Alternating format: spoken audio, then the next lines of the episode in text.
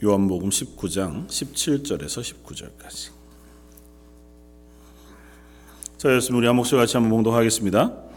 그들이 예수를 맡음에 예수께서 자기의 십자가를 지시고 해골 곧 히브리 말로 골고다라 하는 곳에 나아가시니 그들이 거기서 예수를 십자가에 못 박을새 다른 두 사람도 그와 함께 좌우편에 못 박으니 예수는 가운데 있더라. 빌라도가 표를 써서 십자가 위에 붙이니 나사렛 예수 유대인의 왕이라 기록되었더라. 아멘.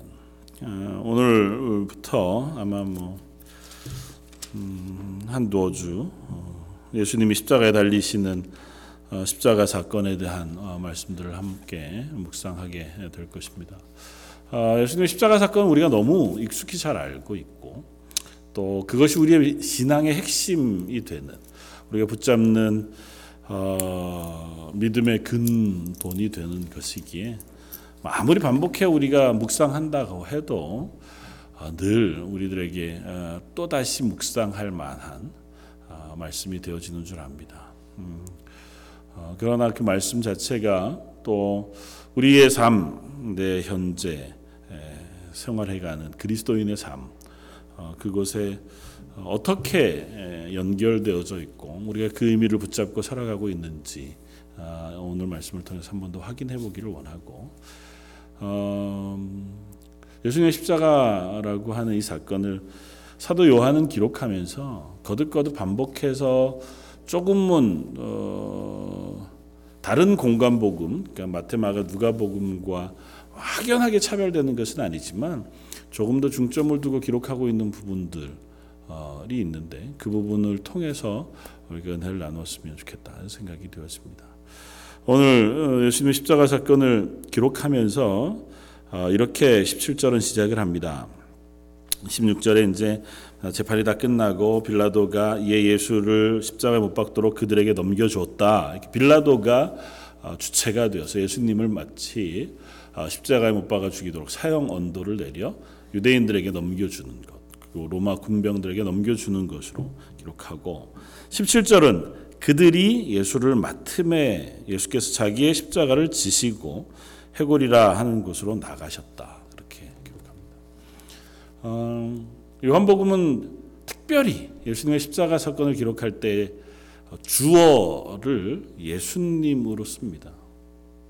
그러니까 예수님이 수동적으로 십자가에 달리는 형태로 문장을 구성하지 않고 예수님 스스로가 십자가를 지시고 십자가에 달리시고 십자가의 길을 걸으시는 형태로 문장을 써요. 그러니까 뭐 쓰는 어, 표현의 차이겠죠. 그러니까 똑같은 일을 쓰는데 그 일의 주체, 주어가 예수님 으로 요한복음에는 어, 쓰여지고 또 그것을 강조하고 있는 문장을 앞쪽 예수님의 기도 또 설교 권면 속에서도 반복해 드러내 보여줍니다. 그러니까 오늘 19장 17절을 시작할 때도 동일하게 예수님께서 십자가를 지시고 성 밖으로 나가셨다 그렇게 기록합니다. 그러니까 예수님이 사실은 십자가에 달리실 때의 장면들을 우리가 머릿속에 그려본다면 뭐 영화를 통해서 본 이미지들뿐만 아니라 그냥 상상만 해보아도 앞에 우리가 아, 몇주 동안 나누었던 어, 잡히시던 그 전날 저녁으로부터 밤이 새도록 어, 대제사장의 뜰에서 또 빌라도의 법정으로 헤롯에게로 다시 빌라도의 법정으로 재판을 받으셨을 뿐만 아니라 채찍질 당하시고 고난 당하시고 조롱 당하시고 밤새 잠을 자지 못한 채로 사람의 몸이 체력이 다 고갈될 만큼 심각한 고난을 받으셨다고 하는 사실을 생각해 보면 그 예수님께서 십자가를 지고 골고다라고 하는 언덕을 향해 올라가는 뭐 정확하게 그 길이다 아니다를 우리가 알 수는 없지만 지금도 예루살렘을 가면 비아돌로로사라고 해서 그 빌라도의 법정으로부터 골고다까지의 길들을 이렇게 예, 해 놓았습니다. 지금은 마치 이제 시장 상가 골목처럼 아주 좁은 골목으로 이렇게 되어 있는 돌길인데요. 어, 거리가 짧지 않습니다. 그리고 언덕이고 어, 정확하게 거기라고 얘기할 수는 없지만 그런 형태의 아마 비슷한 그리고 고고학적으로 봤을 때 굉장히 어, 비슷한 어, 거의 정확한 위치 라고 생각해 보면 그 긴 시간을 고난을 당하시고 예수님이 달리실 십자가의 어, 한 부분 혹은 전체를 메고 가셨을 것이니까 어, 쉽게 짐작하기가 어렵습니다. 뭐 다른 복음서에서는 어, 예수님의 십자가를 지나가던 시몬 구렛네 사람 시몬에게 어, 주어서 그 사람이 맡아 가게 하는 것처럼 쓰고 있는 본문이 있는가 하면 예수님과 함께 그것을 지고 가고 있는 것처럼 쓰고 있는 본문도 없지 않습니다. 어쨌거나 예수님이 그 무거운 십자가의 나무를 지고 거기로 올라가고 있는 장면이라면 예수님의 모습을 주도적으로 적극적으로 쓰기는 참 어렵다고 생각이 돼요. 그러니까 예수님은 그야말로 사형장에 끌려가는 사형수가 걸어가야 하는 모습 그리고 끌려가야 하는 모습 죽음을 향해 끌려가고 있는 어, 수동적인 모습으로 그려지는 게 마땅할 것입니다. 그런데 어, 예수님의 제자들 가운데 유일하게 예수님 십자가에 달리시는 그 장소까지 따라갔던 사람이 사도 요한이었고 그 요한은 그 장면을 후세 교회들에게 기록하면서 예수님이 이 길을 주도적으로 가셨다고 쓰고 있습니다. 실제 예수님의 걸음이 어떠했느냐? 실제 예수님의 표정이 어떠했느냐의 문제가 아니고 요한복음은 다른 복음서에 비하면 가장 늦게 쓰여진 복음서입니다. 특별히 요한계시록이 쓰여지기 얼마 전에 아, 예수님이 돌아가시고 부활 승천하신 이후에 이미 교회가 왕성히 세워지고 또 핍박받고 그런 여러 시간들이 지난 이후에 그러니까 요한복음은 그 모든 시간을 사도 요한이 다 감내해내고 난 이후에 되돌아보면서 예수님에 대한 복음을 어, 기록하고 있으니까 사건도 중요하지만 예수님의 메시아 되심, 이 땅에 오신 구주 되심에 대해서 깊은 묵상을 가지고 쓰고 있단 말이죠. 그러면서 사도 요한이 쓸 때 예수님의 십자가에 당하시는 고난과 십자가를 향해 나아가시는 그 걸음은 예수님이 주인이 되셔서 걸으셨던 걸음이다. 그래서 예수님의 이 십자가에 달리시던 이 19장 17절 이하의 본문 말씀에서 예수님의 십자가의 고난의 모습을 별로 사도 요한은 쓰지 않습니다.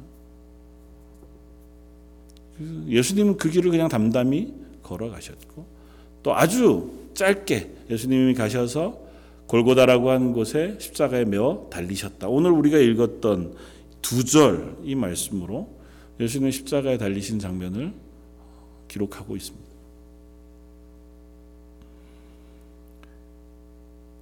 이 사실을 우리가 한번 묵상해 봐야 한다고 생각이 돼요. 예수님이 십자가에 달리신 사건은 철저하게 반복적으로 표현되지만 예수님이 주인이 되셔서 걸으시는 걸음이었다고 하는 것과 그렇기에 예수님의 이 걸음은 우리가 감정적으로 되게 어, 아, 아파하고 죄송해하고 어, 속상해하고 어, 그러면서 우리 스스로도 어, 우리 스스로 돌아보는 그런 시간들을 갖는 것이 너무 중요하지만 또 다른 한편으로는 우리를 위하여 이렇게까지 당신의 모든 것들을 다 내어 자발적으로 그러니까 당신의 생명을 주어서 이 길을 단호하게 걷고 계신 예수님의 사랑, 결단, 언약이라고 하는 부분을 우리가 조금 더 깊이 묵상할 필요가 있습니다. 그 하나님이 지금도 우리의 하나님이시라고. 이 길을 걸으셨던 예수님이 지금도 우리를 위하여 기도하시는 분이시라고요. 성경 거듭 말하기를 이 예수님이 이 길을 단호하게 걸으시고 이 길을 자발적으로 아니 자발적으로라는 표현조차 조금은 죄송하리만큼 당신의 언약 가운데 하나님과의 언약 가운데 이 길을 온전하게 주인이 되셔서 걸으시면서 이 길을 걸으시는 결과로 우리에게 당신의 생명을 부어 주셨단 말이죠. 그 부어 주신 예수님이 지금도 살아 계셔서 하나님의 우편에서 오늘도 저와 여러분들의 삶을 바라보시고 오늘도 우리의 교회를 위하여 기도하시고 우리 교회 가운데 하나님의 능력을 부으시길 기뻐하시며 우리가 간구하는 기도 소리에 들으시고 함께 중보하며 기도하시기를 원하시는 하나님으로 살아계시다. 그 하는 사실을 우리가 온전하게 붙잡을 필요가 있습니다. 이토록 적극적으로 그리고 이토록 주구, 주도적으로 우리의 구원을 위하여 일하신 하나님께서 오늘도 우리의 구원을 위하여 우리가 이 땅 가운데 하나님의 자녀가 되게 하기 위하여 하나님의 교회가 되게 하기 위하여 하나님께서 우리에게 베푸실 은혜와 관심과 그리고 우리를 향하신 복주심은 조금도 부족함이 없이 오늘날에도 우리에게 향하고 있다고 하는 사실 우리가 믿을 수 있어야 한다는 거죠. 과거에 끝난 사건도 아니고 이 사건으로 예전에 그런 일들을 통하여 우리를 사랑하셨다고 증명해 주셨던 옛 이야기를 듣는 것도 아니라 이 구원은 오늘도 지금도 매일 매순간마다 저 여러분들 향하여 부어지고 있는 구원의 은혜라고 하는 사실을 붙잡을 수 있기를 원합니다. 오늘 17장 17절 첫 말씀은 이렇게 시작을 해요. 그들이 예수를 맡음에 맞는다고 표현되어진 단어가 조금은 재미있는 표현으로 우리가 이해할 수 있는데요. 이 표현은 어, 요한복음이 요한복음 요한이 요한복음을 시작하면서 1장 11절에 이렇게 했습니다. 예수님께서 빛이신 예수님께서 그가 세상에 자기 땅에 오매 자기 백성이 영접하지 아니했다고 표현하잖아요. 그러니까 같은 단어에 하나는 부정형, 하나는 긍정형이에요. 세상이 예수님을 영접하지 않았다고 요한이 쓰잖아요. 그런데 그 세상이 예수님을 맞습니다. 영접하고 있다. 그러니까 꼭 영접해 하고 있다는 표현은 아니에요. 그러니까 예수님을 이제 마타 이 십자가형으로 어, 데리고 가기 위해서 빌라도로부터 받았다고 하는 표현인데 어, 이렇게 비교할 수 있습니다. 예수님이 구주로 오셨을 때 받지 않았지만 음, 영접하지 않았지만 그를 받아들이지 못했지만 예수님은 그들에게 이 십자가를 지심으로 그들에게 받아들여진 바 되신 길을 걸으시는 것. 우리가 자발적으로 받지 않은 길을 예수님이 주인이 되셔서 우리에게 영접하신 바, 우리가 받아들인 바 되어 하나님의 구원을 얻을 수 있도록 예수님이 주인 되어 이 길을 시작하셨다. 고 읽어도 크게 무리가 없는 이 단어로 예수님의 십자가의 길을 걷고 설명하고 있다. 예수님의 십자가의 모습들을 뭐 쭉 살펴볼 것이지만 오늘은 예수님의 말씀 그리고 성경 안에서 특별히 요한복음 안에서 어, 보여주고 있는 예수님의 십자가에서의 어, 사건 이야기들을 한번 되돌아보면 좋겠다라고 생각이 되었습니다. 첫 번째는 예수님은 어, 설교 가운데 당신을 선한 목자로 어, 표현하셨습니다. 그러면서 나는 선한 목자라 양들을 위하여 스스로 목숨을 버린다고 선언하셨다. 이 십자가를 지시는 예수님이 그 선언을 지금 응하고 계시다는 것입니다. 예수님은 설교 때 그러하셨지만 우리들에게 들려주시는 말씀도 동일합니다. 요한복음 10장 11절에서 나는 선한 목자라 선한 목자는 양떼를 위하여 목숨을 버리거니와 이렇게 말씀합니다. 예수님 스스로를 선한 목자, 나는 누구다라고 선언하시면서 선한 목자로 표현하시고 선한 목자인 이유는 양떼를 위하여 목숨을 버리기 때문이라고 얘기합니다. 그러면서 나는 너희를 위하여 목숨을 버린다. 그리고 목숨을 버리는 우리를 아신다고 표현해요. 요한복음 10장 15절에 아버지께서 나를 아시고 내가 아버지를 아는 것 같으니 나는 양을 위하여 목숨을 버린다. 내가 너희를 위하여 목숨을 버리는 것은 내가 아버지께서 나를 알고 내가 아버지를 아는 것과 같이 너희를 알기 때문이라는 거예요. 하나님과 예수님이 하나이신 것처럼 우리를 아시고 우리와 함께 연합하시기에 우리를 위하여 목숨을 버리시마 약속하신다는 것입니다. 이 십자가를 걸으시는 걸음이 그토록 당당하시고 단호하실 수 있는 것은 우리를 아시기 때문에 우리를 아신다고 표현하는 것은 우리가 하나님의 자녀인 것을 아시고 또 우리를 그토록 우리의 모든 것을 다 하나님의 것으로 예수님 당신의 것으로 아, 삼으셨다는 소유로 하셨다는 것입니다. 안다고 하는 건 지적인 것이 아니고 관계가 완전히 연결되어져 있습니다. 회복되어져 있음을 이야기하는 거거든요. 그러니까 예수님에게 자기의 것 되어진 우리를 위하여 예수님은 스스로의 목숨을 버리기 위하여 이 길을 걸으실 것이라고 선언하셨고 지금 이 길을 걸으시는 십자가 상에서 그 말씀을 응하고 계시다 하는 사실을 우리가 볼 수 있습니다. 또 다른 한편에서는 예수님은 하나님 앞에서 그 순종하는 아들의 모습을 우리들에게 명백히 보였습니다. 특별히 예수님은 말씀 가운데에 아버지 하나님의 말씀에 순종하는 것에 대한 표현을 거듭거듭 하시거니와 나중에 사도 바울은 빌립보서에서 이 예수님의 십자가를 이렇게 표현했습니다. 빌립보서 2장 8절에 예수님께서 사람의 모양으로 나타나셨음에 자기를 낮추시고 죽기까지 복종하셨으니 곧 십자가에 죽으심이라. 예수님의 십자가의 죽으심을 하나님의 말씀에 죽기까지 복종하신 사건으로 기록합니다. 그러니까 예수님께서 십자가를 지시는 것은 자발적으로 길을 걸으시기도 하거니와 아버지의 말씀에 죽기까지 완전한 복종, 순종을 하고 계신 사건이라고 하는 사실을 설명하고 예수님도 그 말씀으로 가르치셨습니다. 그리고 그것은 반대편에서 인간이 하나님의 말씀에 불순종함으로 죽음에 넘기운 그 죄를 용서하시고 대속하시기 위하여 완전한 순종으로 그 길을 걷고 계신 예수님의 순종 우리에게 보여주는 것입니다.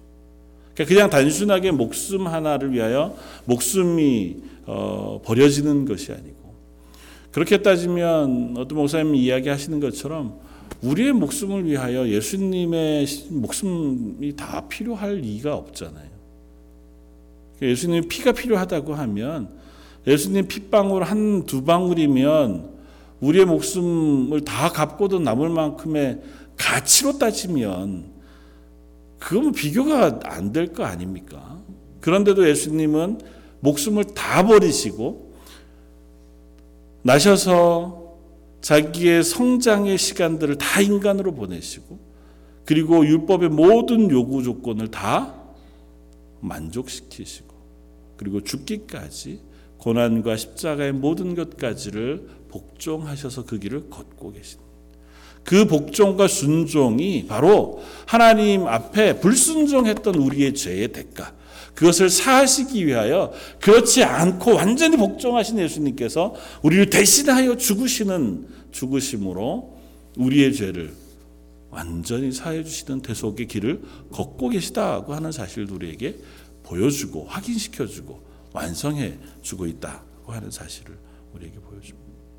그러니까 그 순종은 구약 속에서도 끊임없이 반복적으로 이미지화되어서 설명되어져 왔던 것이기도 합니다. 뭐 가장 먼저는 마치 어, 하나님께서 아브라함에게 요구하셨던 순종, 내 아들 이삭을 어, 번제로 바치라고 했을 때에 그 번제로 바쳐질 이삭이 자기가 바쳐질 그 나무를 등에 메고 산을 오르고 있는 모습처럼 예수님은 당신이 달리실 십자가 그 나무를 메고 골고다 언덕을 오르고 계신 이삭도 그 사실을 알았습니다. 자기가 제물이 될 수도 있겠다. 아버지에게 한 번 묻고 하나님이 준비하신다 하는 이야기를 듣고는 아무 말 하지 않고 아버지를 따라 올라갔고 반항하지 않고 번제물로 드려지는 그 자리에 순종하면서 그 이삭의 모습이 바로 예수님을 예표하는 그와 같은 모습인 것을 구약에서 드러내 보여줍니다. 마치 그와 같이 예수님은 당신에게 주어진 이 길을 순종함으로 완전한 순종함으로 우리에게 본이 되셨습니다. 그 순종이 우리의 것이 된 거죠. 우리는 순종한 적이 없지만 우리는 그런 순종의 길을 걸어 하나님의 자녀 하나님이 만족할 만한 구원의 자리에 선 적이 없지만 그리고 그러기엔 부족하지만 예수님의 순종을 내게 전가해 주셔서 우리로 하여금 하나님의 말씀에 순종하는 사람이라고 하는 하나님의 자녀의 칭호를 허락해 주시는 것.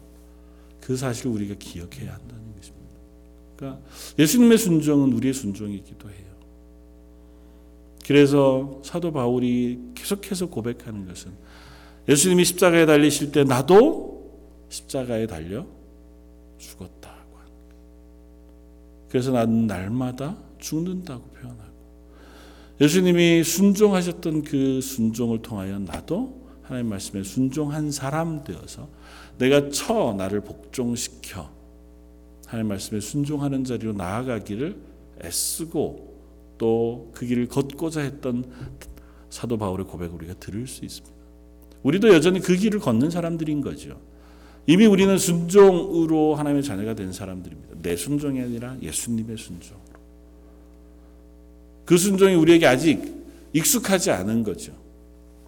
예수님은 하셨으나 그 생명이 우리에게 부어지긴 했으나 아직은 내게 맞지 않는 옷을 입은 것 같아서 순종은 해야겠다고 하는 마음이 우리에게 없지 않지만 그러나 늘 하나님의 말씀에 순종하기에는 아직은 불편하고 그 길을 걸어가지 못하고 있는 우리들의 모습인 것이기도 하다 생각이 되었습니다. 그러나 적어도 우리가 걸음을 걸으면서 삶을 살아가면서 하나님의 자녀인 그 모습을 스스로 고백하는 한은 예수님의 순종하심이 내 속에 조금씩 조금씩 이루어지고 완성되기를 소원합니다. 하는 기도의 제목이 저 여러분들에게 있었으면 좋겠다 생각이 되었습니다. 그리고 이 예수님의 걸음을 구약 이사야 선지자는 도살장에 끌려가는 어린 양의 빗대어서 표현했었던 것을 우리가 들을 수 있습니다. 이사야서 53장 7절에 이렇게 기록합니다. 그가 곤욕을 당하여 괴로울 때에도 그 입을 열지 아니하였으며 마치 도수장으로 끌려가는 어린 양과 털 깎는 자 앞에 잠잠한 양같이 그 입을 열지 아니하였도다. 예수님의 모습을 예언하면서 털 깎는 자 앞에서 마치 도살장에 끌려가는 양같이 아무 반항하지 않고 묵묵히 그 길을 걷는 것처럼 예수님도 이 길을 걸으실 것에 대하여 말씀해 줍니다.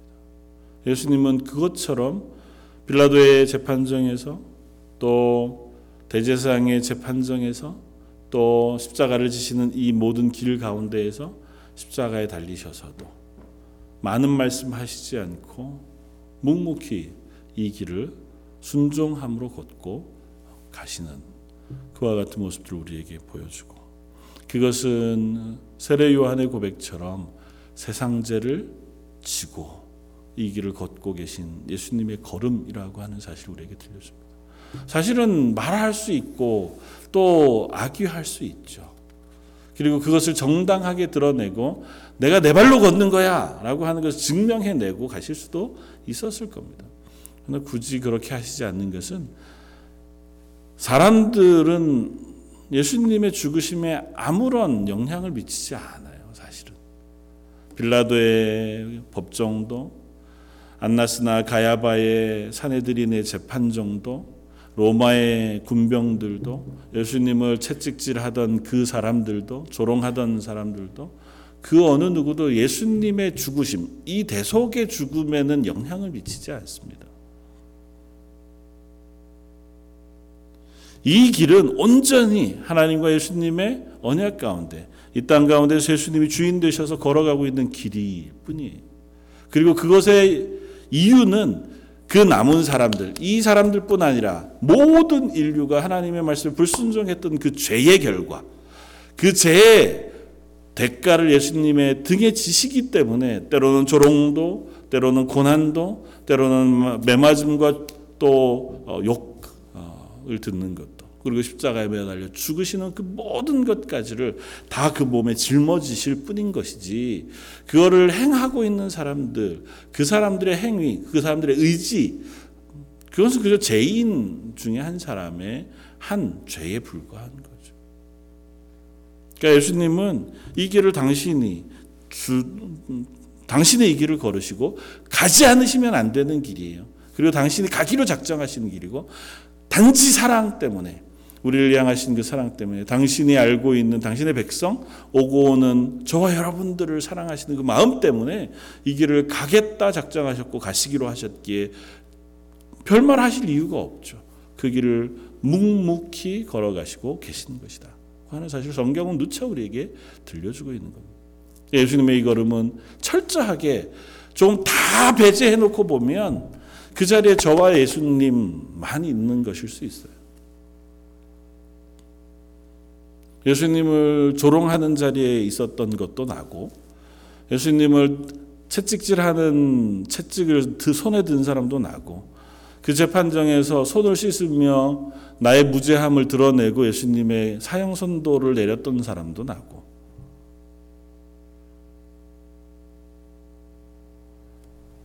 그 자리에는 예수님과 나밖에 없어요, 사실은. 그 사람들의 죄가 나의 죄고, 그 나의 죄 때문에 예수님은 그 길을 걷기로 작정하셨고, 그 길을 걸으심으로 원수를 사랑하는, 우리가 아직도 하나님에게 원수 되었던 그때에 원수를 사랑하셔서 당신의 자녀 삼으시고, 당신의 것 삼으신 그 선언과 그 사랑을 우리에게 부어주고 계십니다. 그래서 십자가를 묵상하면 우린 그 자리로 돌아갈 수 있, 어야 합니다. 아, 예수님이 내 십자가를 지고 저 길을 걷고 계시구나. 그래서 예수님은 제자들을 향하여 동일한 말씀을 하십니다. 누구든지 나를 따라오려거든 자기 십자가를 지고 나를 따를 것이다. 누구도 자기 십자가를 지고 따라오지 아니하는 자는 내 길에 합당하지 아니하다. 그 말씀하시는 그 말씀을 우리가 귀담아 들어야 합니다. 예수님이 지신 것이 내 십자가이고 그리고 그 뒤를 따라가는 그 생명을 가지고 살아가는 우리의 삶은 그 십자가 내게 주어진 십자가를 내가 지고 또한 따라가는 사람들이기도 하다는 사실을 우리가 기억해야 합니다. 또 한 가지 아주 분명한 이미지 하나는 속죄의 어린 양. 예수님은 하나님에게 드려지는 속죄의 제사로 드려지는 속죄 제물과 같은 어, 어린 양의 모습으로 지금 드렸습니다. 그러면서 오늘 본문의 그 이야기를 17절에 이렇게 표현해요. 어, 예수께서 자기의 십자가를 지시고 해골이라 하는 곳에 나가시니 이 나가시다고 하는 표현은 성문 밖으로 나가시고 계신 표현을 써주고 있는 거거든요. 그래서 지금은 예루살렘에 가서 예수님이 다, 십자가 달리셨던 어, 그것을 기념하는 교회가 예루살렘 성 구시가지 성 안에 있어요. 네, 역사적 고고학적으로 보면 아마 그것이 북쪽 성벽이 증축되고 증축되면서 이제 성 안으로 들어왔지만 예전에는 그것이 성 바깥이었을 것이다. 어, 분명히 오늘 성경 본문에는 골고다라고 하는 곳이 어, 성 밖에 있는 한 곳으로 보여지고 그렇게 설명되어지고 있습니다. 다른 공간 복음서도 그렇게 쓰고 있고요. 어, 그 이미지는 이런 것과 비슷합니다. 구약에 하나님께 드려지는 모든 제사 제물들은 어, 피를 뿌려 하나님 앞에 제단에 피를 뿌리고 그 다음에 재물 중에 일부의 고기를 때로는 번제로 태워드리고 혹은 기름 이런 것들을 태워드리고 나머지는 제사장이나 뭐 화목제물 같은 경우는 제사를 드린 사람들이 그날 저녁에 함께 나누어 먹는 것으로 그렇게 되어져 있습니다. 그런데 한 가지 제물만은 먹지 못해요. 뭐냐 하면 속죄 제물입니다. 레위서 어, 레위기 4장 7절 어, 이하에 보면 그 속죄 제물에 대한 어, 규례를 쭉 쓰고 있는데요. 하나님 앞에 먼저 속죄 제물은 다 어, 피를 속죄 제단에 뿌립니다. 그리고 그 모든 피를 뿌리고 그다음에 기름 부위는 제단 어, 위에 태워 버립니다. 기름 부위를 다 태우고 그리고 마지막에 어떻게 쓰고 있냐면 남은 고기 남은 가죽과 모든 고기와 머리와 다리와 내장과 배설물 그 전부는 진 바깥 재 버리는 곳에서 모두 다 태워버릴지니라고 얘기해요. 그것은 사람이 먹지 못합니다. 그것은 진 안에서 태우지도 않고요. 진 밖에 나아가서 쓰레기를 버리는 시체를 버리거나 혹은 어, 모든 것들을 버려야 하는 곳에 가지고 가, 다 태워버리게 돼요. 왜냐하면 속죄의 제물이잖아요. 그 제물이 죄를 지고 죽은 거예요. 그래서 그 육체, 그 몸을 성 밖에, 진 밖에, 진 안은 거룩한 곳이거든요. 그러니까 물리적으로 그런 그림을 이스라엘 백성에게 그려서 가르쳐 주신 거예요. 하나님이 진영 가운데 성막에 계시고 동서남북으로 세 지파씩 진영을 짜서 진을 정하고 그 진 경계를 거룩한 곳으로 표현합니다. 범죄가 있거나 혹은 부정하거나 거룩하지 못한 것들이 있으면 이 진영 안에 들어올 수 없어요. 진 밖에 나아가서 7일을 지나고 규례대로 지난 이후에 제사 몸을 씻고 제사장에게 가서 제사를 드리고 제사장의 몸을 보인 후에 거룩하면 들어올 수 있습니다. 그러니까 이 진은 거룩한 거예요. 왜냐하면 하나님이 계시기 때문에. 그곳에 하나님께 속죄 제사를 드리는 제물은 사실은 거룩해요. 하나님께 드려진 거잖아요. 그러나 속 죄의 제물이기 때문에 하나님께 뿌려 피를 뿌려 생명을 속죄의 제물로는 드리지만 나머지 그 몸, 가죽 혹은 고기 나머지 모든 것 심지어 배설물까지 다 진 밖으로 가져가서 태워 버리는 예수님은 마치 그와 같은 겁니다. 예수님이 성 밖으로 나아가 십자가에 달려 죽으시는 것은 그것으로 좀 과격하게 얘기하면 죄의 모든 것을 지고 그 죄의 형벌을 따라 진 밖으로 쫓겨나 그곳에서 버림을 당하고 죽임을 당하는 그와 같은 형상인 거예요. 좀더 적극적으로 비슷한 어, 모습을 찾자면 대속제일이라고 하는 일곱 번째 달. 그 대속제일에는 특별한 행사를 하나 하는데 아사셀의 염소라고 하는 염소. 속죄 염소 두 마리 중에 한 마리는 제단에 드리고 그 한 마리는 아사셀의 염소라 해서 대제사장이 그 머리에 안수합니다. 온 이스라엘의 죄를 다 그 머리에 안수하고 그 양을 그 염소를 사막 광야 한 가운데 가서 돌아올 수 없는 곳으로 가 그곳에 버려 두고 옵니다. 혼자 그곳에 있다가 그곳에서 죽음을 당하는 거예요. 우리의 모든 죄를 전가시켜서 그 죄를 진 아사셀의 염소가 그 죄를 지고 혼자 진 밖에 성 밖으로 쫓겨나 버림당한 그곳에서 죽음으로 죄를 다 지고 가는 거예요. 우리의 죄를 그렇게 없이 해 주시겠다는 거거든요. 예수님께서 우리의 죄를 다 지시고 성 밖으로 쫓겨나 그곳에서 버림을 당하여 그곳에서 죽임을 당함으로 우리의 죄를 없이 해 주시겠다 고 하신 하나님의 약속을 완성하고 계시는 겁니다. 그러니까 예수님의 죽으심은 철저하게 죄의 대가, 우리의 죄의 결과, 그 죄의 형벌로서 죽고 계시다고 하는 사실이 첫 번째 죽으심의 의미이기도 해요. 예수님의 죽으심은 하나님의 아들이 우리를 위하여 사랑이 너무 가득해서 그냥 대신 우리의 형벌을 져 주시는 것으로만 아름다운 고귀한 죽음으로만 이해하기에는 그 무게가 너무 큽니다. 대속제일이라고 하는 그 속제일에 아사셀의 염소를 대하는 이스라엘 백성의 첫 모습은 참 충격적이었겠다 생각이 되어져요.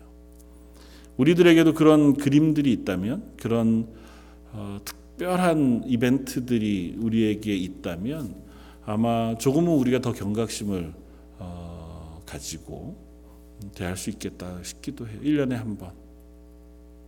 내 죄를 한 생명에게 다 전가한 이후에 그 생명체가 살 수 없는 땅, 물도 없고 먹을 것도 찾을 수 없는 것, 그리고 다시 되돌아올 수도 없는 것, 그곳에서 버려 내 죄를 전가해서 뒤집어 씌워서 그 죄를 지고 그곳에서 죽도록 내버려 두는. 아, 하나님. 저것 때문에 제가 올 한 해도 또 생명을 연장받았습니다. 하나님께서 저 생명을 대신 받으시고 그로 통해서 나의 생명을 한 해 연장시켜 주셔서 다시 하나님의 사람으로 살아갈 수 있는 기회를 허락해 주셨습니다. 그 하는 우리가 고백을 할 수 있다면 조금은 뭐 1년 내도록은 아니겠지만 적어도 얼마간은 우리 스스로 주어진 생명에 대한 감사와 또 경각심을 가지고 하나님 앞에 그 걸음을 걸을 수 있지 않을까. 예수님의 십자가를 묵상하는 시간이 그와 같은 시간이었으면 좋겠습니다.